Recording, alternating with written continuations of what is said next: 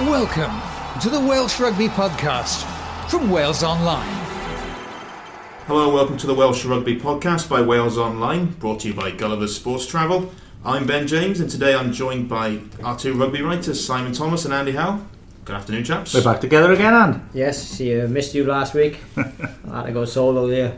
It was a, a duet rather than a Yeah. trio. Trio. Uh, so we, uh, it's Wales Australia this weekend, so we've got plenty to discuss. A massive, massive opener for Wales. Uh, haven't won an opener for a very long time, isn't that right, Andy? 2002 against Romania. Was world beaters Romania at uh, Wrexham for 40, uh, 40 points on them. So uh, since then, there's been some uh, uh, close games with Australia, South Africa, and with New Zealand in uh, 2009. But uh, Wales seem to have a bit of a psychological barrier about this first match. How often do you hear him saying, "Oh, you know, we're slow starters. It's difficult at the start of a campaign, hard to get on the pace and all." So you, you know, you do. I wonder if there is a, a mental block. I don't know what Simon thinks. Well, I mean, in, not just in the opening fixture, but the opponent as well. You know, if you go back, it's 12 games in a row Wales have lost to Australia now since that game in 2008, where, if you remember, Jamie Roberts and Stirling Mortlock at that huge collision. Jamie stayed on, helped Shane score, uh, set up the try to Shane, and, and Wales won. Little did we know at the time, you know, that that was going to be Wales's last uh, victory against the Wallabies in 12 attempts. You know, can it be 13 times lucky? You know, we wait and see. Uh, But Wales have, only, Wales have only beaten Australia twice since the 1987 World Cup. So that puts it in perspective how atrocious the Welsh record is against them. It's ne- you know it's ne- nearly as bad as it is against the All Blacks. It's it's a weird one as well, and, and they've found w- weird and wonderful ways of losing to the Wallabies. You know, I was in I was in Melbourne when they were leading when the hooter sounded. You can't get much worse than that. And there's been a, there was another game obviously in Cardiff. I remember remember Lee Halfpenny got injured right at the end, and I think it was Kurtley Beale scored in the corner, denied them a, a win. They went a length of the field. Yeah, there's, so there's from been a Welsh line out, five metres out from the Aussie line. 2012 was I, I remember there was a series of games where I think we lost five or six in a row, where the margin of, of defeat Well- was like two That points. was in each- 2012, wasn't it? We went Yeah, summer tour. here's a little uh, little stat for you. Uh, look at that. apart from uh, from last year, the previous I think is the the, the previous um, t- t- uh, ten of the uh, uh, the eleven the losing streak have been uh, decided by fewer ten or fewer points. Or fewer than ten. So points. I mean, the, not the, a lot between the, the, the concern you always have, isn't it, when you get into that kind of record, is come the last 15 minutes of the game, if there's one score in it, does those old thoughts come into your head again? You know, with the close defeats they've had. Um, Sam Warburton was speaking this week, obviously the injured Lions captain. He was saying, you know, stats and track record don't count for anything. But I mean, I guess when you're But- in that last 10 minutes, and when, especially if you go behind in the last 10, your, your mind must say, here we go again, you know. Well, Sam's Sam's view is different to that of Mike, Michael Phillips, scrum half, who said uh, it used to really annoy him that Wales used to go on the field against. Well, he, he used New Zealand actually, but he said he used to go on the field with them, and half the boys were beaten before they got on there. so you know, it's hard to know. You, I think you're right. I think it is a subconscious effect. What I find extremely baffling, you know, is Wales have had these problem, this problem against Australia, and during the Gatland era, even little old Scotland have beaten the Aussies three times. Ireland have beaten them three times, and England have put them away a load of times. I think England won the last five against them. Yeah. So how can Scotland beat Australia when Wales, who are a much better side, land Scotland and are up at the same level as Ireland, cannot beat the Wallabies? they've, cer- they've certainly become a real hoodoo for us. I mean, and there's been occasions during those 12 matches where you went into the games and you really thought they had a great chance. I have to be honest. I mean, I'm not as optimistic about this fixture as I've been at some of the games which we ended up losing. You know, the, the Wallabies have just beaten New Zealand. All right, all right, New Zealand had won the rugby championship, but any victory of the All Blacks is, is an achievement. We should know. We haven't done it for a while. Um, 1953. yeah, exactly. There we go. And, and on top of that, you know, you've got two elements in which which are, I guess, causes for concern in terms of Wales. The one is that the, they are missing key individuals. We understand that both Justin Tipuric and Rhys Webber aren't going to make it fitness wise. Now, the back row in particular has been really hard hit this, this season. We talked, didn't we, last year a number of times about the, the rich strength and depth we had at open side. Well, it's turned out, it's gone now to be the most cursed position in Welsh rugby. Sam Warburton, Ellis Jenkins, James Davies, Ollie Griffiths, all sidelined. So the, the, the situation is that it looks like we're going to go in with Josh Navidi starting at seven and Sam Cross on the bench. Now, you know, Josh is one of the great stalwart servants of Welsh rugby. You know, he's been fantastic for the Blues over a number of years, covered six, seven, eight equally adeptly, and you really hope he has a big game.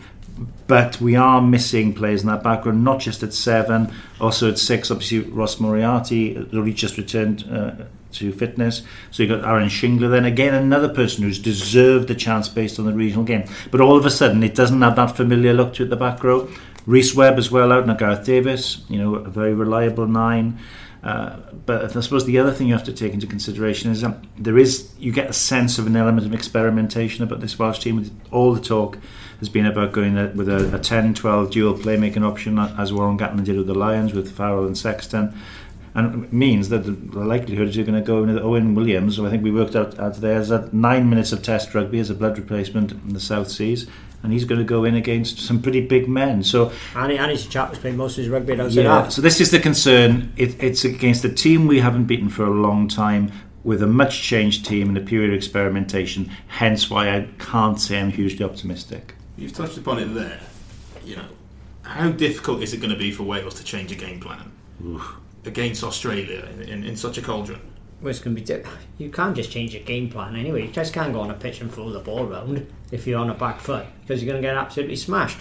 It's like I'll use the example the Lions. The Lions against the New Zealand uh, Maori in the summer. Maori picked Damian McKenzie at outside half, by the strut the stuff, beat people, etc., etc. He was he didn't have a look in in that match because the Lions were so dominant up front. They pushed New, uh, the Maori back. Every time he had the ball, he had a load of lions coming down on him. Impossible for him to play. As a result, he was non-existent in that match. The same thing was to happen this this weekend. Is, is Wales are not going to be able to play. You cannot play behind the game line. I mean, Gatland with Warren ball, as he prefers to call it, winning ball, you've got to get over the game line. Sometimes the only way forward is to smash your way over the game line. And Wales are going to be short of ball carriers this this, this, this weekend without the likes of. Uh, uh, Mr. Moriarty. That's a good point. Very I good think point. you know if you look at it, you're saying then that you still think Wales are going to play a gain line game, despite all the talk of going Yeah, for a 10 well, 12 option. The fear is up front, the Welsh scrum could be under pressure. That, um, that if Wales are under pressure up front, it's very Mm. difficult to play that game, to play a, a, a wide game. Look at the Wales backline, there's no George North, another big man. No In the Cuth- back line, there's no- no, Jamie Roberts. No Cuthbert. if they don't pick Scott Williams, who's only just been recalled to Scott because of injury to Tyler Morgan. There's um, uh, there's no Cuthbert. There's no big. The only big man in the back line who can get over the game line probably in the back line, uh, batter his way through people is Jonathan Davies. So Wales are going to be rather restricted to their options. Wales are going to have to play so well up front to give those guys, the little guys, the Diddy men in the back line, some room to manoeuvre. And if you look at it up front, there's not a, an absolute host of big ball carriers. I mean, probably the, the most physical, can carry, phys- most physical ball carrier is probably Jake Ball. Is going to be there. He does a lot of the abrasive work. Mafalatau's a different kind of number eight. He's athletic. He likes to you know go past people, and run through them so, um, so much. I think Navidi might well have a big ball carrying role to play because he does a lot of that work for the Blues. Although obviously now you've got the seven. The, the I mean, question is with Josh, of course, he's a great lad, great great player for the Blues. Uh, can he step up this extra level? Yeah, exactly. I mean, he, he did well in the summer, playing at number eight against Tonga and Samoa. Obviously, this is a step up again. Um, but the issue for me is that if you look back last year against Australia, I think Warburton was injured, and we really struggled at the breakdown in that game. Totally dis- disagree with you. That's because what happened there was Wales totally struggled from first phase defence. Australia were getting the ball top of the line out, and they were just going through from first phase. And then if there was a breakdown, they were already 10, 20 metres over the game line. I don't care who's uh, flanker then. It's impossible to get back and win that ball. I think the biggest problem I saw in that game was that there was a lot of passive defence from Wales where we weren't missing many tackles, but in the tackle we were being driven back four or five yards. So by the time there was a breakdown, yes, you're right, they were on the back foot, and we didn't have then the people in place to slow that down. The concern for me is if we lose that breakdown battle again against Australia and they get speed of ball, that's when we could be in real trouble. Yeah, well, Wales were in that game last year. Wales were like rabbits in headlights, and uh, yes, don't beat around the bush. Really, it's cost Jamie Roberts his international uh, career. Uh, you know, since then he hasn't been uh, first choice, and um, it was the angles of running, wasn't it? The off the ball work of the Aussies, the angles they were running at, the options they were giving uh, Bernard Foley, who by the way is a real top outside half. At, um, at uh, so they were just running into space. He was putting the ball into space, and they were just going through it. Whereas we were all over the shop. Yeah, you know what was going you on. you mentioned it there. Obviously, last year Jamie Roberts struggled with the angles of running off Bernard Foley. How do we see? Maybe man, Jamie Oh, just had an off day. I, You know, it's possible possibility, but you know he did struggle on that. but he didn't get anywhere near making a tackle, did Exactly, he? Because yeah. he was going with the wrong man. Or just So, how do we see this untried midfield pairing of Biggar and Owen Williams dealing with it? Because you Well- know, I know well- it was only Japan, but The if, you irony watch, if you watch the Australia Yeah. highlights, the irony they're is, running the same like, angles. I was He's going to say that going to they- pick a supersized, probably Yeah, centre exactly. pairing of uh, Exactly. Tevita Kuridrani and Samu Kerevi, who he's not a Say that great- again? Kare- Kerevi. Both Fijians, I might add, and they like the other Fiji, Fijian on a, on the uh, uh, right wing was also an handful. But uh, those two, uh, uh, Kudrani interviewed him yesterday. They're going to be attacking the 10, 12 channel. He was quite open about it. We're going to test Wales. You know, we're going to go powering into that channel, and uh, we're going to look to test the uh, Wales backs. They're really up for this game. They come here on a high. They haven't lost for six uh, tests. Uh, they've beaten the All Blacks, finished second in the rugby championship. They really got a spring in their stride. Yeah, it would be hugely ironic if they beat us by playing Warren Ball, wouldn't it? Yeah, but they, I think, is it the case they identify Wales got Diddy men backs? Owen Williams at 12 and that already looked at his uh, play bigger and they're going to uh, attack the go for them. And there's been a bit of mind games from the Australian camp as well. I suppose they've uh, saying that they're expecting the same sort of game plan from Wales. I mean, the impression I got, I spent an hour or so watching them, just chatting people around the squad. I don't think they're spending a huge amount of time thinking about the Welsh team, to be honest. I think they just focus, they're very focused on what they what they're going to do. I mean, they've got an astute coaching team there. Um, yeah, I don't think they're having sleepless nights analysing all Yeah. our team. I mean, well, that, in a way, that's good because you've got a young a young guy like Steff Evans out there now, who's been the form player in Wales for a year. You just would love to see him early on in that game get the ball in hands and, and actually introduce himself to the Aussies and saying, "Hang on, perhaps you should have done a bit of research," because he, you know, you would love everything that you've seen him do at regional level and all the talent and flair you've seen. How great it would be seen to see that transferred to the international stage on Saturday. You touched upon the back three there. I suppose that's the other selection sort of issue in this probable team that we've picked out. Uh, and that's it's looking like Lee Halfpenny's going to start at 15 Yeah, well, rather I'm- than Liam. Yeah, I'm not surprised uh, by that because uh, Liam's been starting all season on a wing for his new club, Saracens. Uh, Halfpenny, um, th- though Liam played in the first test and then he played so well in the first test for the Lions, they couldn't leave him. Uh, they had to keep him at full back for the uh, second and third test. He also had the influence there of uh, Owen Farrell, Johnny Sexton on what they wanted, uh, leading players leading away. Plus, I think Andy uh, Andy Farrell as influence as one of the coaches. Um, but what we must Halfpenny he had a, uh, a concussion or a knock to the head against the Maori, and he had to serve the HIA protocols, which means he couldn't he couldn't train for that first test. So they weren't going to pick him because he hadn't taken much part during the uh, training week. And then Liam played so well, he ended up there. In the past, Wales have picked Halfpenny at fullback because. Um, uh, and Liam on a wing because they don't think uh, Liam connects enough with his uh, teammates. He's more of a, a finisher. When he's had the ball, he might make a brilliant break, might then be a two on one, but they think he dies with the ball rather than pass it. He's um, so you know I think he improved that with the Lions though that um, that he started shipping the ball around a bit. Uh, but Halfpenny, he's played all season for the Scarlets, hasn't he? He's played quite well. He's solid, very good defence, and he's got a better uh, tactical kicking game. Yeah, I, don't have any great issues with them going that way. I mean, I've always liked to see Liam playing fullback. You saw what he can do with a counter-attacking sense with that fantastic try that was set up for Sean O'Brien in, in New Zealand this summer. Uh, but as Andy says, he is playing on the wing regularly. Half play, half penny's playing fullback regularly for Scarlets. And you know you are seeing glimpses of him having more of an attacking role. Lovely try I thought he scored against Toulon out in France against his former club. Uh, and I suppose they will interchange it uh, a little bit, but you don't really get the sense that that's where the game's going to be won and other lost, thing, do you? the other thing with the back three, if they're playing as a unit and they're close enough to each other, playing as a unit, talking and uh, uh, talking and in reach of each other, either passes or whatever, uh, you know, Liam can still do the counter attacking from the back because Halfpenny you can just give him the ball, can't he, on the switch, and then it's Liam doing the running. so Speaking- there's no reason yeah. why they can't sw- sw- um, switch positions anyway. But And I mean, we- Steff Evans potentially he's a cracking But we've counter talked about attacker. we've talked about that dovetailing for years, it seems, and it, it, Yeah, come off I was speaking to people around the Wallaby camp, and I got the impression they weren't expecting Wales to play a particularly counter-attacking game from the back three. I can analyse this as being relatively narrow, narrow as a three, so I think they probably will kick. Um, so it would be lovely for us to prove them wrong and show that we can counter-attack because you've got the players there with the ability to do that. I think about linking and combining all that comes down to the coaching, doesn't it? It's the coaching have got to get an imprint on it. Yeah, maybe it's just me. I just, I just feel the game plan that we're clearly trying to go into with with a, a 10 and a 12 who can ball play. Hmm. I feel you need a 15 who cuts the line more because obviously he's playing on the wing for Saracens because Alex Goode is their second receiver. That's why he's playing like that. Hmm. So he, he, he- he sticks out Yeah, I, wide. I think you're making a very valid point there. Yeah, I he, he is the book. I think when when- past when Wales in the the same ball, way, say in the same way, 2008, Yeah. we had Hook, Henson, and you had Byrne cutting the line out. yeah, Yeah. say Wales got a line out in attacking position, do they put Liam Williams in a fullback position for that? They cut that line. What are you talking about? I wouldn't be su- so? I wouldn't be surprised to see Jonathan Davies come in taking first receiver off scrum half on occasions, first receiver off Biggar, hi- using him as the person who would play the more the gain line role if they feel that's needed, and then off your second or your third phase, that's when your dual playmaker comes into play. that's what you do in the line store, But to do that, you need to be going forward, and that's where we come back to that whole thing. You know, is the Welsh pack going to be able to give at least you know parity and maybe a little bit more than that?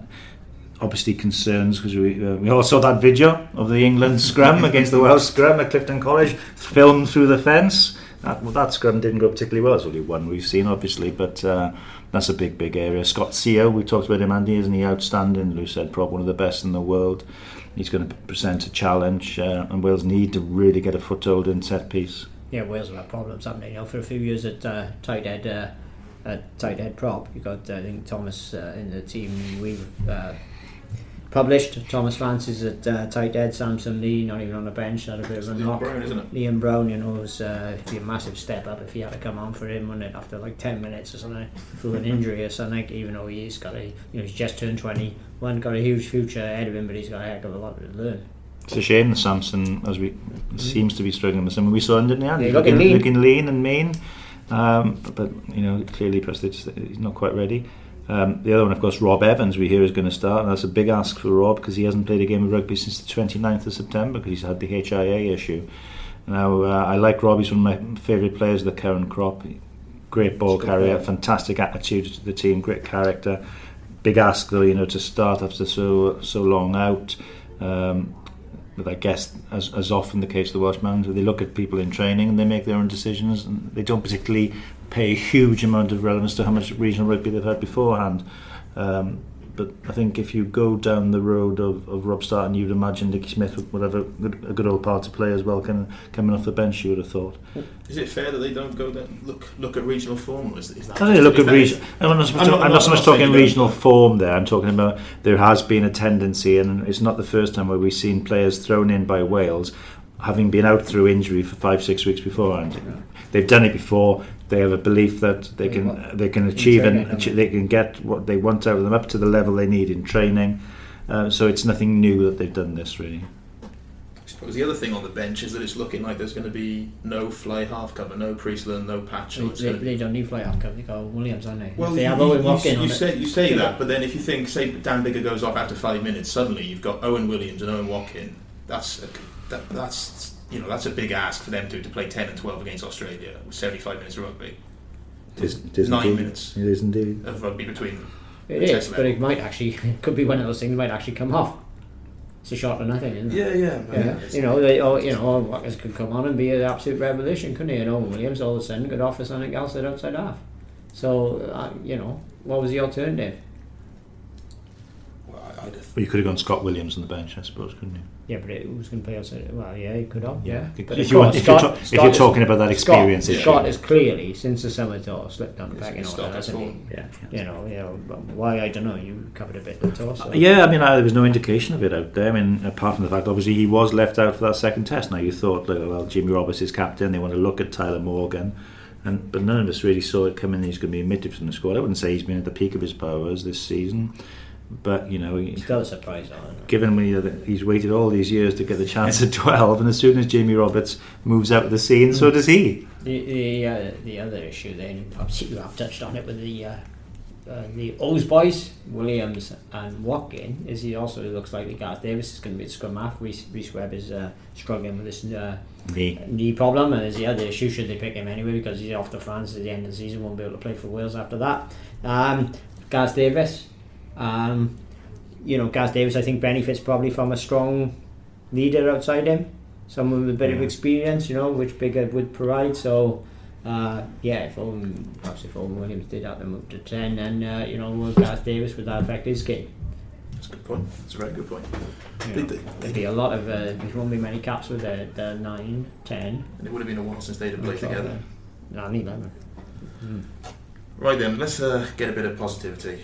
And we have been positive. I'm not saying you haven't, but come on, let's. Uh, how can Wales beat Australia then? Score more points generally.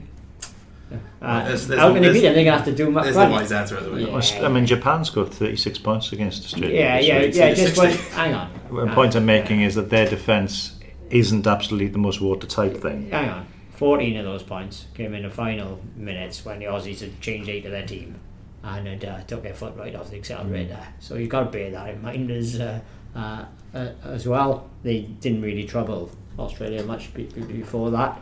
So uh, Wales, Shaun Edwards said the Australians likely to score 25 points, so Wales got to score more points, uh, got to score more. Well, actually, what he Um, said was he'd be happy to keep it to 25. He was saying the Australians average about 32, 33 points.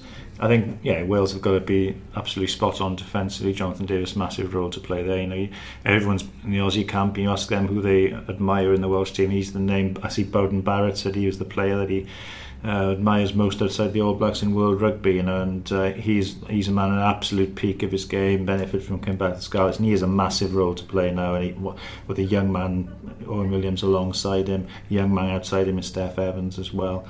He's, he's going to be a defensive glue. Wales have to look to keep Australia to under, I think, under 20 points because I don't see us scoring a hatful of points.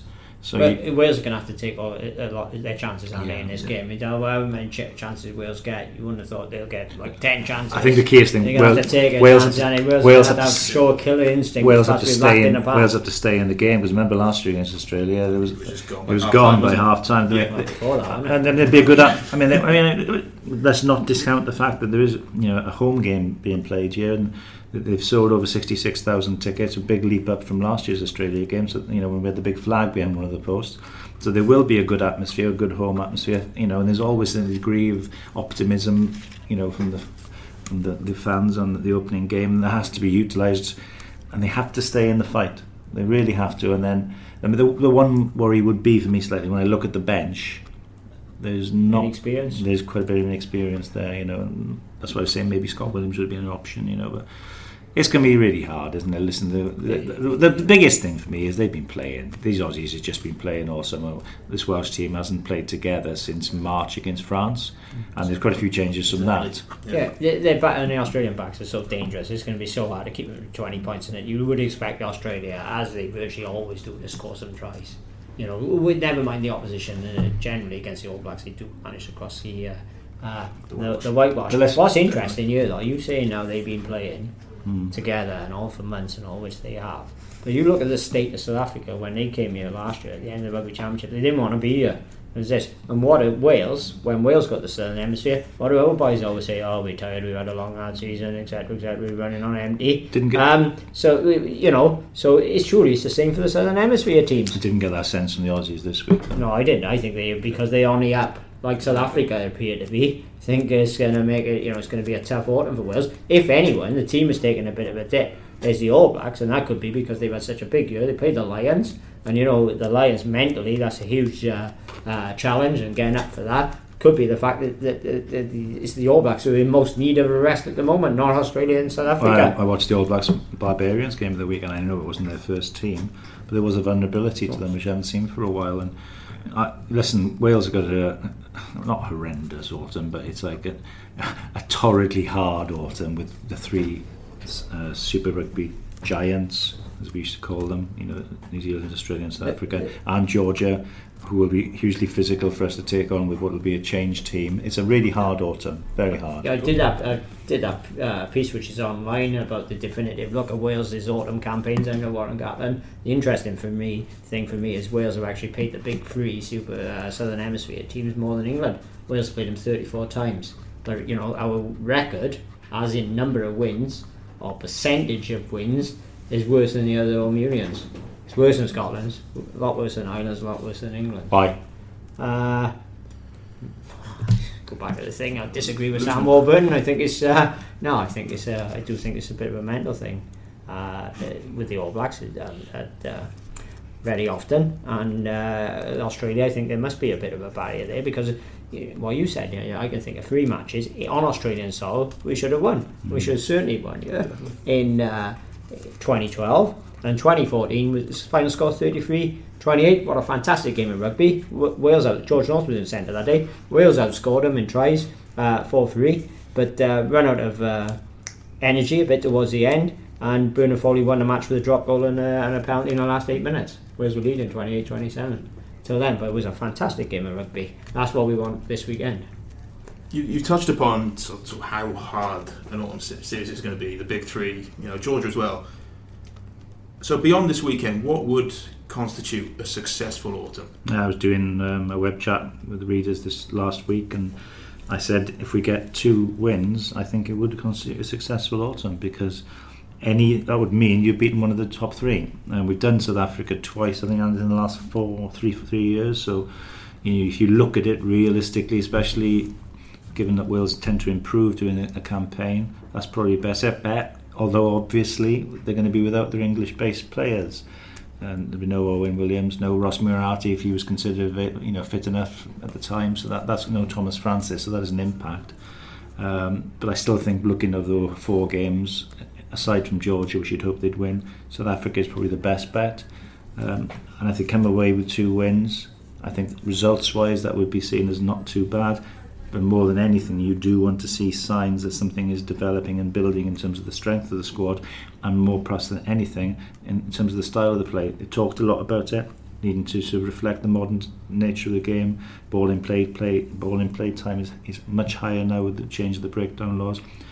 The fences are more spread out. It's harder to break sides down, so you've got to have more creativity and flair. They're looking to do that let's see if we see some signs. The other of way of breaking sides down, maybe say the sides are spread out more is the old pick and goes run the uh, run the breakdown. We don't really have the players to play that. Game. Well, that's the problem. The All Blacks do that better than anyone else. Yeah, they do. You I mean, I thought you know the All Blacks against the Lions yeah. are a bit stronger. I think what I, ex- I, expect to see is a lot more handling from the front five as well. We've heard about this ever since the tour of New Zealand in 2016. Uh, they came back from that tour and said, "Well, we've seen the light." our front five forwards are going to be handling the ball, and that's why you're starting to see the likes of Seb Davies coming through. There's a realization that that's the future now. If you look at the young props coming through in Welsh rugby, a lot of them are comfortable with the ball in hand. Rob Evans, who can throw a lovely flat pass, he's very, very uh, uh, talented that way. Leon Brown, good with the ball in hand. So you, I think what you're going to see over the course of the autumn is some of those kind of players coming through and getting a chance. You've got Kristian Dacey and Elliot Dee as well, who are going to get game time. So what you'd hope is that by the end of the autumn, maybe half a dozen players who've had very limited or no international experience for Wales have put themselves forward as genuine World Cup contenders. Yeah, you would hope so. I'd agree with Simon. Two wins probably this autumn. Um, you know, if, t- if temperatures recover and be available for Australia, I think their chances would in- in- improve against them. But uh, what we got to hope for this uh, autumn is that Wales um, don't capitulate in any of these games uh, against Australia this weekend. And against I guess the um, All Blacks because then you'd be going into that final match against South Africa you know with uh, confidence would be low. And uh, and it, you, you could have the reverse, reverse effect on some of these young players they could suffer a lot of uh, collateral damage during this uh, uh, during this campaign so um, you know obviously you you can't ask any more and for those boys to give 100% in a game and if they're good enough then uh, to be competitive. You know, you know that'll be um, that'll be great. Um, I think it's important. Win or lose on Saturday, they give Australia a, a game, a good account of themselves, and offer something in attack. And let's be optimistic. Perhaps Sam Cross will come off the bench and score the winning try. Well, That'd be a reasonable story, wouldn't Well, it? I'm certainly not dismissive of Sam Cross and uh, Gatland. Has uh, he's phone players in the past. Some have worked, some um some haven't. Uh, Sam Cross, I'll point out again, he is an Olympic silver medalist.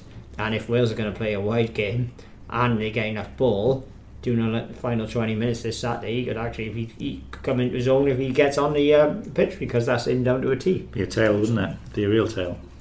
Yeah, good luck to the lad. I suppose it's quite interesting because if you think back to last year, it was three wins out of four, and yet it felt not negative, but it didn't. It, it felt like the team Yeah. wasn't progressing, was The, it? the Japan game really set the tone of that, and the Australia game at the start. It was such a bad start to the autumn. They were so poor against Australia, and then they were very poor against Japan as well. And I think those are the two games that people took away from the campaign. Yeah, try wasn't great either, was it? No, it was it was a, autumn. it was a grim autumn. Yeah. Let's hope this one is at Mind least, you, at least a Ben, bit more I'd certainly take those three wins this uh, this time, even if Wales were winning 6 0. Absolutely, absolutely. Um, so before we go, I think we will get a score prediction from you both. I'd go Australia to win 25-16. You Andy? Yeah, I'll go. Uh, no, no, so, eh, no, you put me. No, you know me. I'm in the truth business, so I'm going to I tell know you are. I I know you actually are. That's think. why I've asked you. So I'm going to go uh, uh, Wales uh, 10, Australia 36. Right, there we go. the optimism you were talking about. Let's I'm, go I'm the trying to be as optimistic as I can, but he's asked me for a, pro- a, uh, a prediction, and I'm, uh, Yes. I'm not going to come up and come up and make some bland prediction and make it look, you know, you the, uh, uh, something I don't believe. I've come up with what I think could There- happen. there I hope are. I'm wrong. There we are. Indeed, we all do. Well, on that note, uh, you can catch all the uh, build-up, analysis, everything, reaction to Wales Australia and the whole of the autumn internationals on Wales Online.